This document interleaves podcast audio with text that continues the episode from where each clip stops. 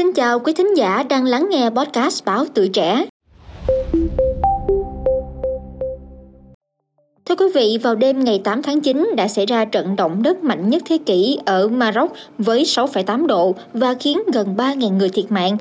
Tuy nhiên, trước khi thảm họa này xảy ra, camera an ninh đã ghi lại được ánh sáng bí ẩn lóe lên trên bầu trời.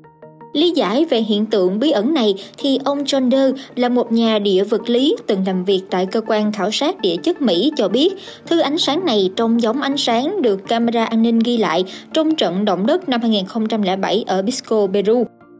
Hiện tượng này đã được ghi nhận từ thời Hy Lạp cổ đại và được gọi là ánh sáng động đất với tên viết tắt là EQL.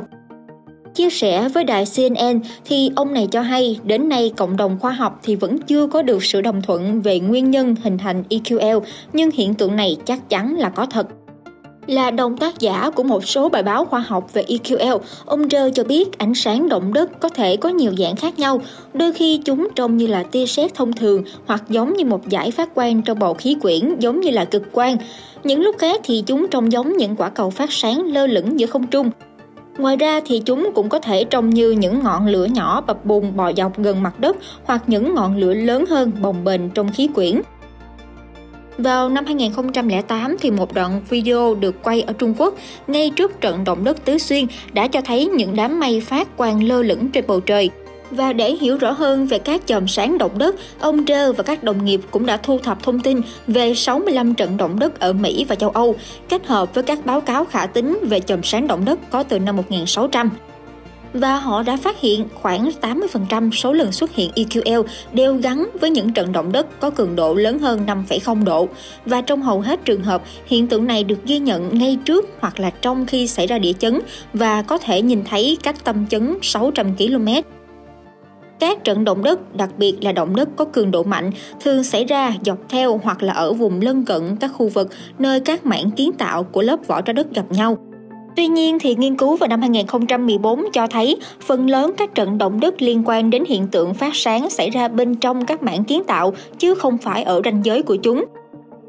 Ông Freeman Wren, giáo sư tại Đại học San Jose, từng là nhà nghiên cứu tại Trung tâm Nghiên cứu Ames của NASA, cũng đã đưa ra một số lý thuyết về hiện tượng này. Theo giải thích của ông Wren, thì khi một số khiếm khuyết hoặc là tạp chất nhất định trong tinh thể đá phải chịu các ràng buộc cơ học, chẳng hạn như thời điểm tích lũy áp lực kiến tạo trước hoặc trong một trận động đất lớn, thì chúng ngay lập tức vỡ ra và phóng điện.